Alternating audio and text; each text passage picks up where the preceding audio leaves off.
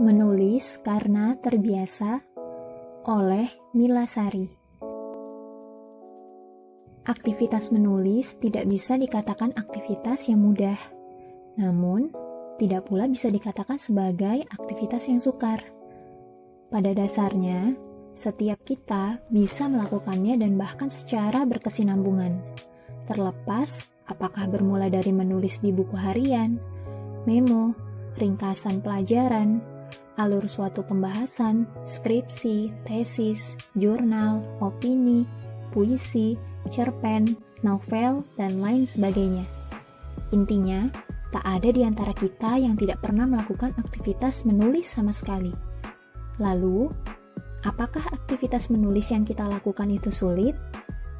Terkadang, bukan aktivitas menulis yang sulit bila tulisan tersebut adalah tulisan yang penting yang akan disidangkan di meja persidangan, seperti tulisan hasil penelitian atau tulisan opini yang membutuhkan fakta yang mendalam, analisa tepat, dan solusi yang solutif.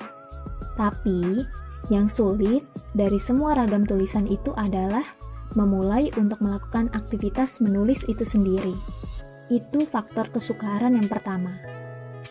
Adapun faktor kesukaran yang kedua dalam aktivitas menulis adalah adanya tuntutan untuk utuhnya pemahaman kita terkait tulisan yang kita angkat. Sehingga tulisan itu dapat kita pertanggungjawabkan karena tidak mungkin kita sendiri tidak paham dengan apa yang kita tulis.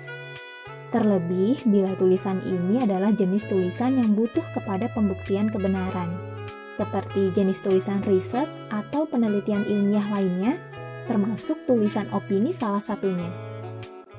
Dalam tulisan opini pun demikian.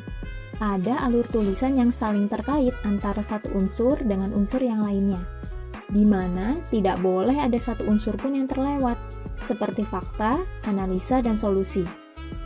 Seorang penulis hendaknya mengangkat fakta yang benar-benar ia pahami secara utuh, seperti keabsahan sebuah fakta, kredibel, update, viral, dan segala unsur lainnya yang dibutuhkan dalam sebuah fakta. Kemata agar penyajian fakta yang disajikan oleh penulis dapat pula sampai kepada pembaca dengan baik dan benar. Sebab, analisa yang tepat hanya akan dapat diperoleh dari ketepatan fakta yang disajikan, sehingga kritik dan saran yang membangun terhadap suatu fakta dapat pula diraih. Dengan begini, kita tidak hanya menyampaikan permasalahan kepada pembaca, namun juga dapat memberikan gambaran seperti apa yang harus dilakukan dalam menyikapi fakta tersebut.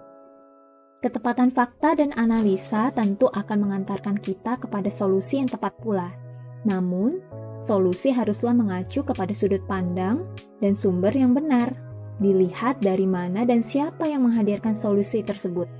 Cukupkah hanya bertumpu kepada akal pikiran manusia yang terbatas atau kepada Sang Pencipta? Tentu ini semua membutuhkan bekal yang cukup. Bak istilah sedia payung sebelum hujan. Maka, seorang penulis juga mesti membekali diri agar tulisannya menjadi berkualitas dan layak untuk dikonsumsi para pembaca. Sebab, ada tujuan lain dalam menulis. Dia tidak hanya sekedar hobi sebagai mengisi waktu luang, atau tugas untuk kelulusan dalam tes tertentu. Namun, tulisan opini bertujuan untuk mencerdaskan para pembaca, membangkitkan taraf berpikir mereka, menghapus pemahaman dan pemikiran yang keliru, hingga menggantinya dengan pemikiran yang sohih, dengannya pula dapat memahami realitas secara jelas. Memahami cara yang benar tentang bagaimana seharusnya bersikap terhadap fakta tersebut, memahami solusi hakiki dari fakta tersebut, Mengetahui dengan baik siapa musuh mereka dan yang tak kalah pentingnya adalah menjadi amalan jariah bagi sang penulis. Bagi seorang penulis pula, ini bukanlah hal yang mudah. Tidak cukup memiliki bekal kepenulisan saja untuk menjadi terampil dalam menulis, tapi butuh kepada latihan yang dilakukan secara terus-menerus. Seseorang yang sudah terlatih tentu menjadi sukar pula meninggalkan kebiasaan. Meskipun untuk ini seorang calon penulis harus berjuang lebih keras, memaksakan dirinya untuk menulis sampai ia terbiasa. Inilah materi kulwa di kelas Akademi Menulis Kreatif pada Rabu lalu yang disampaikan oleh Apu Indragiri. Sebuah trik cerdas dan jitu yang menjadi bekal penting bagi setiap penulis ataupun calon penulis. Karena menulis tak hanya menulis, tapi sebuah proses penuangan gagasan dan ide yang diwujudkan dalam bentuk sebuah bacaan yang akan dipahami oleh setiap pembacanya. Oleh karena itu, menulis adalah cara paling jitu bila ingin gagasan atau ide itu menjadi awet, bahkan akan sampai ratusan atau ribuan tahun, meski sang penulis sudah wafat. Dan semua itu butuh persiapan, karena tak mungkin tiba-tiba seseorang memiliki karya berupa buku tanpa ada proses dan tahapan yang mesti ia lalui. Seorang penulis tidak boleh sombong dengan bekal teori kepenulisan yang ia miliki. Apakah itu karena bekal teori kepenulisan yang ia miliki cukup banyak dan lain sebagainya. Tanpa ada latihan menulis, menulis lagi dan terus menulis. Tapi ia mesti senantiasa membiasakan diri untuk terus berlatih membuat peta konsep kepenulisan atau mind mapping, menulis cepat dan tepat atau fast writing, dan terus meramu pertanyaan 5W1H hingga bisa menyajikan tulisan dengan baik dan benar pula.